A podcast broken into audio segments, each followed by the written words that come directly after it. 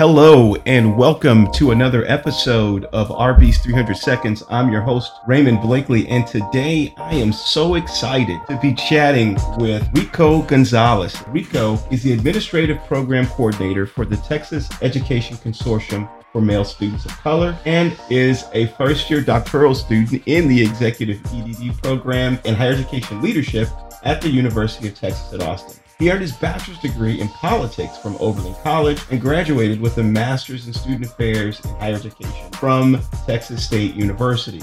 Rico has worked in higher education for 12 years, and his research interests include justice, mentoring, and first generation Latinx college students. Thank you for joining me today, Rico. Well, thank you for having me. So I'm originally from Houston, Texas, and uh, you know I grew up, born and raised there, and uh, my family immigrated from Mexico. Um, I have siblings. I have an older brother, an older sister, and um, you know, I, I, love spending time at home with my family. And uh, I'm also married. Uh, we just recently celebrated our four-year anniversary. Excellent. And, uh, you know, I've, I've lived in uh, you know upstate New York, uh, and I came back here to, to the Austin area uh, a few years ago. Let's get into some of these questions because obviously we do want to get to know you a lot better, but we also want to figure out um, how you've kind of navigated your career as relates to um, uh, issues of diversity, equity, and inclusion. So, the first question I have for you is What diversity, inclusion, and cultural competence trainings have you received, and how have you applied what you've learned on the job? Sure. So I've worked uh, a number of years in higher education, you know, specifically within student affairs, and so uh, in a previous institution, I worked uh, in their academic diversity office, and I was there for about eight years, focusing on um, BIPOC populations, first gen student support, uh, specifically with uh, education grant program. Mm-hmm. And um, you know, the work that I do now is I focus on um, uh, boys and young men of color in K 12, community college, and four year institutions. So I support staff that are targeting those populations for educational success. Um, and you know, during that time, I, um, you know, I'm I identify as Latinx as a, as a Latino man, and uh, my experiences uh, with the population have really been uh, enriching to, to work with um, students who are um, driven and successful and wanting to do uh, well with their education onto their career paths, right? And so along the way, uh, you know, there's trainings you do and kind of like yeah. specific development that you do related to this work being able to be culturally sensitive and supportive of students you know a few of which were targeting areas where i knew i need to, to do some more some more development so working with uh, lgbtqia plus uh, ally training and support as well as trans ally training um, one thing that i that i'd recently done as well uh, at, at, a previous institution, they held uh, what they call an equality university, and that's a wow. diversity and inclusion conference. Mm-hmm. And they bring together speakers um, from all over, and uh, they they break you into uh, like dialogue and, and small group uh, small groups to have deeper discussions about uh, topics. Uh, the year that I attended was about decolonizing higher education, and that was very informative to be able to do that. And so bringing that into my work uh, was uh, imperative, right? To, to be able to uh, meet my students where they are and be able to help develop them and assist other professionals who are working with those student populations to be able to um, make sure that they are doing all that they can to, to support them. Tell me this, though. What is your approach to dealing with discussions about potentially difficult topics? I know that you've, you've ran into these uh, a few times. You know, when we're talking about difficult topics like race, religion, politics, and give us some examples. You you majored in politics as an undergrad, right? I did. I did. There's a lot of tough conversations because uh, people are very passionate about um, their beliefs, right? And that in many instances, uh, folks really think that they're right, right? And they're really trying to argue or really defend their positions. And so, um, you know, how I kind of approach things really is I need to first kind of assess the situation with who I am interacting with, right?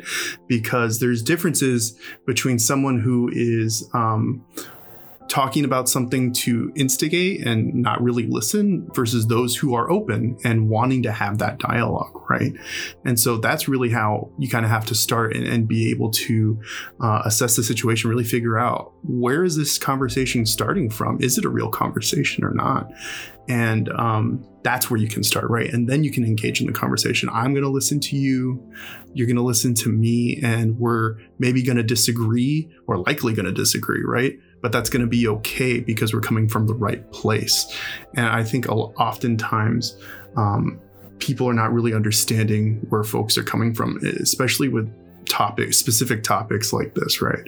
Um, you have to ask the why questions. Why do you believe this? Why, uh, why is this something that that you hold and that you um, really are are really advocating for, right?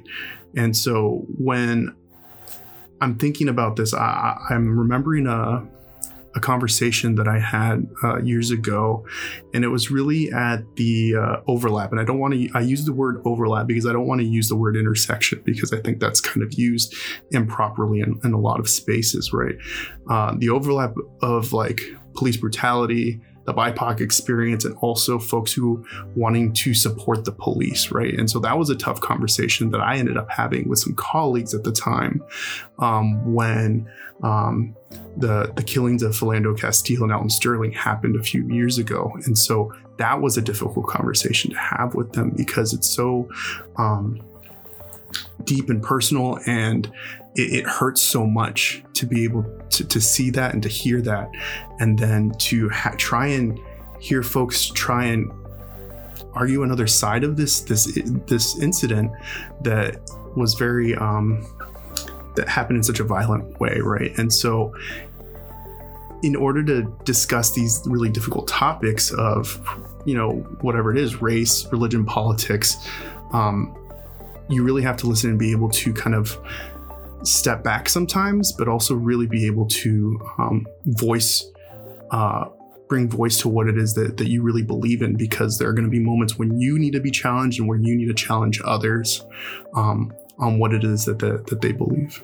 That's that's a mature way of really addressing that, because you know I can be extremely opinionated, and I've learned recently to be to do more listening. For example, I remember talking to somebody in my career that was really dug in to the idea that an increased focus on recruiting students of color would result in decreased academic quality. The reality is, uh, as appalling as that sounds, I'm proud, particularly in that conversation, it was a tremendous amount of growth because I was able to navigate the discussion by listening to that individual's working definition of academic quality. So, when you're talking about academic quality, what does that mean? How do you define that? And then also getting an understanding as to how they arrived at that statement.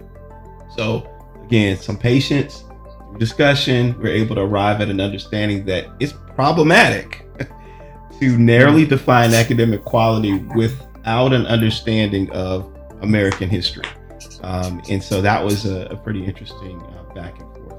You know, I think the growth for me in that particular space was to listen. And as you mentioned, step back and you know you know that you, you are so dug in and you, you you sometimes you miss the opportunity to engage and really have somebody think through why they're so dug in on a specific topic um, and have a this this opinion that's really not based in facts in some cases yeah and that growth is really important right yeah. like it, it's okay to um, to learn and to listen and and yeah. to to have that growth it's important because then um, you, you progress doesn't really happen, right? That that folks were socialized to have particular opinions or um, you know to have to to believe what we believe, right? And it's not always correct, and we have to make space for folks to be able to learn, and then to like give them the time to actually have that growth because it isn't instantaneous. We hope it will be, right?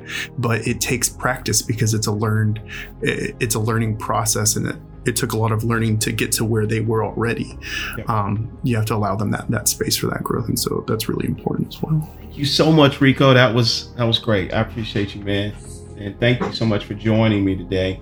This has been 300 Seconds, a podcast featuring everyday people who have done and are doing amazing things. Now, Rico, on this show, our guest gets to choose the outro song. So, what song did you choose and why?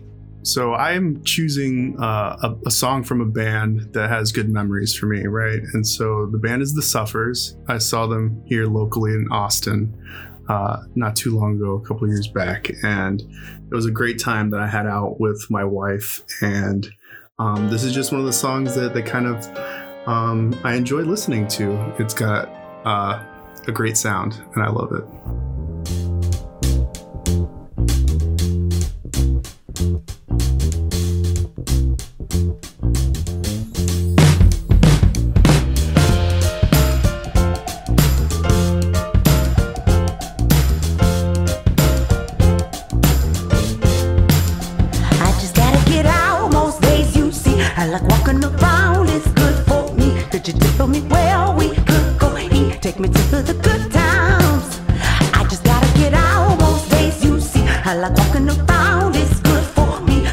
tell me where we could go eat. Take me to the good time.